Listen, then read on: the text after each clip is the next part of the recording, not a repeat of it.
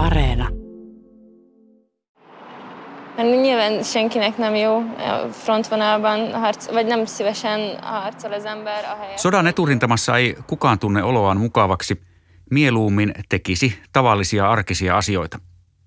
Näin sotaisasti puhuu ohjaajaksi opiskeleva Sofia Podi Budapestin teatteri- ja elokuvakorkeakoulun edustalla. Podi puhuu kulttuurisodasta, ilmiöstä, jossa Unkarin oikeistopopulistinen hallitus pyrkii saamaan yliopistot, median ja kulttuurilaitokset haltuunsa. Minä olen Marko Lönkvist ja tässä Ulkolinja-podcastissa kerron kuvausmatkastani Unkariin koronapandemian keskellä. Pyhän Tapanin tuomiokirkon kellot soi täällä Budapestin keskustassa. Kello on nyt kuusi illalla ja se tarkoittaa sitä, että tuossa noin tunnin kuluttua ruokakaupat menee kiinni ja kahden tunnin kuluttua täällä alkaa sitten ulkona liikkumiskielto näiden koronarajoitusten takia.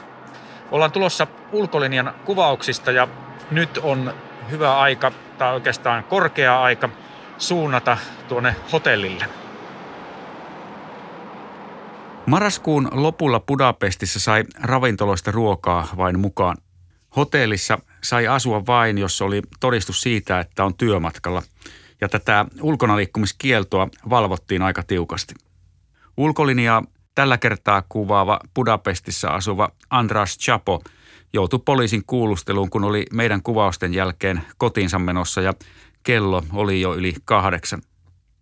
Työasioissa on lupa liikkua välttämätön matka työpaikalle ja kotiin, mutta tässä tapauksessa ongelmaksi ilmeni se, että työnantajan tekemässä todistuksessa ei ollut oikeanlaista leimaa. Tällä kertaa Andras selvisi puhumalla ja pääsi kotiinsa. No nyt ollaan sitten täällä hotellilla. Tosiaan näiden koronarajoitusten takia kuvaukset on ollut tällä kertaa aika hankalia. Osa kuvauksista on peruuntunut kokonaan ja tämä tämänpäiväinen kohdekin tuli kuvattua hieman eri tavalla kuin oli alun alkaen suunniteltu. Me oltiin sovittu jo kauan aikaa sitten, että mennään kuvaamaan paikalliseen teatterikorkeakouluun, eli täkäläisittäin SFE, opiskelijoiden mielenosoitusta. Tuolla Budapestin teatterikorkeakoulussa nimittäin kävi alkusyksystä niin, että opiskelijat ja iso osa opettajista ryhtyi avoimen kapinaan nopeasti toteutettua korkeakouluuudistusta vastaan. Hallituksen tämmöisellä mahtikäskyllä vaihdettiin käytännössä koko yliopiston johto ja tämä ei sitten opiskelijoita miellyttänyt. Käytännössä nämä teatteriopiskelijat valtastoon yliopiston ja ilmoitti, että eivät hyväksy tätä uutta johtoa ja se yliopisto on ollut vallattuna koko syksyn. Mutta nyt kun koronarajoituksia on tiukennettu, niin sillä varjolla sitten se koko talo on tyhjennetty ja iso osa tästä mielenosoittajien parikaadirekvisiitasta on myös viety pois. Eli niin kuin televisio-ohjelmaa ajatellen kuvattavaa oli aika vähän siellä, mutta siinä yliopiston edessä näkee koko ajan opiskelijoita, niitä tulee siihen vähän väliä ja sinne tulee myös heitä tukevia muita ihmisiä, jotka tulee sinne paikalle kylttien kanssa tai muulla tavalla sitten osoittamaan tukea. Ja sillä yliopiston aulassa lasiovien takana sitten näkee vartioita ja yliopiston hallintotyöntekijöitä, jotka on siellä sisällä. És mi lesz a igazából nem tudom. Olen viidennellä vuosikurssilla ja keväällä pitäisi saada diplomi ja päästötodistus, mutta tässä tilanteessa en tiedä kuinka se tapahtuu, sanoo Sofia Body. Hän on ohjaaja-opiskelija, jonka kanssa me tavattiin siinä yliopiston edessä. Body kuitenkin lisää siihen samaan hengenvetoon, että ei kertaakaan miettinyt sellaista vaihtoehtoa, että ei olisi lähtenyt mukaan tähän protestiin. Samaa sanoo toinen opiskelija Balint Antal. Bodin ja Antalin mukaan käytännössä lähes kaikki opiskelijat on lakossa ja myös suurin osa opettajista. Ja se syy, mikä tähän kiistaan on johtanut, on se, että Unkarin hallitus päätti siirtää joidenkin yliopistojen hallinnon vartavasten perustetuille yksityisille säätiöille. Muodollisesti hallitus on perustellut tätä uudistusta sillä, että näin lisätään yliopistojen riippumattomuutta hallituksesta ja valtiovallasta, koska se on siis yksityinen säätiö, joka yliopistoa johtaa. Mutta se ongelma opiskelijoiden näkökulmasta on siinä, että käytännössä hallitus on nimittänyt ne säätiön jäsenet ja siellä näiden opiskelijoiden ja opettajien mukaan on vaikutusvaltaisia ihmisiä, joilla on läheinen suhde pääministeri Viktor Orbanin lähipiiriin. Ja tähän uuteen säätiön, joka näitä yliopistoja johtaa, niin sinne ei myöskään ole otettu opiskelijoiden edustajia mukaan, kuten aikaisemmin näissä yliopistojen hallituksissa tai kuten täällä sanotaan, niin senaatissa on ollut. Tuon teatterikorkeakoulun johtoon nimitetty Unkarin kansallisteatterin johtaja Attila Vidnjanski sanoi, että teatterikorkeakoulun täytyy keskittyä jatkossa enemmän unkarilaisiin perinteisiin ja kristillisiin arvoihin. Ja tämä lausunto oli yksi tämmöinen, niin kuin, joka sitten laukasi tämän kapinan lopulta. Tämä opiskelijoiden tapaaminen tuolla yliopistolla oli, oli kyllä hyvin niin kuin ajatuksia herättävä sillä tavalla, varsinkin, että jos ajattelee vaikka niin kuin omalta kohdalta, niin aika pitkään pitäisi miettiä tuossa iässä, että pistääkö koko tutkinnon katkolle tämmöisestä periaatteellisesta syystä, että yliopistoon on vaihtunut, vaihdettu johto. Toisaalta tässä tapauksessa niin toi porukka ei ole juurikaan jakautunut ja se varmaan on tuonut tuohon päätöksentekoon jonkunlaista varmuutta. Mä kysyin sitten ihan suoraan näiltä opiskelijoilta, että eikö niitä niin pelota tämä, etteikö se ole aikamoinen riski ryhtyä tällä tavalla lakkoilemaan. Se lakko on nyt jatkunut siis elokuusta saakka ja opiskelijat kyllä niin kuin ainakin periaatteessa niin kuin riskeeraa tutkintonsa tai ainakin tämän vuoden opintonsa ja opettajat samalla tavalla työpaikkansa. Mutta hyvin päättäväisesti näistä opiskelijoista kumpikin sanoi, että ne ei ole edes tällä tavalla ajatellut tätä asiaa ja ovat niin kuin varmoja, että jollakin tavalla he saavat tutkintonsa tehtyä, jos ei tässä yliopistossa, niin sitten jossakin muualla. Sitten kun me oltiin lopettelemassa noita kuvauksia ja haastatteluja siinä yliopiston edessä, niin sinne paikalle saapui sitten tämmöinen iäkkäämpi pariskunta tämmöisen ison kyltin kanssa osoittamaan tukea. Kävi ilmi, että siinä oli kyseessä tämmöinen näyttelijäpariskunta Krista Salai ja Antal Cherna. Ja mä kysyn heiltä, että mitä ne on mieltä tästä ylipäätään Unkarin tilanteesta ja tämän yliopiston ympärillä tapahtuvasta kuohunnasta. De tulajdonképpen abban az időben, amikor, amikor mi, mi végeztünk, akkor nem voltak ö, ilyen, ilyen... Antal Cherna sanoi, että hänen mielestään tilanne on todella outo.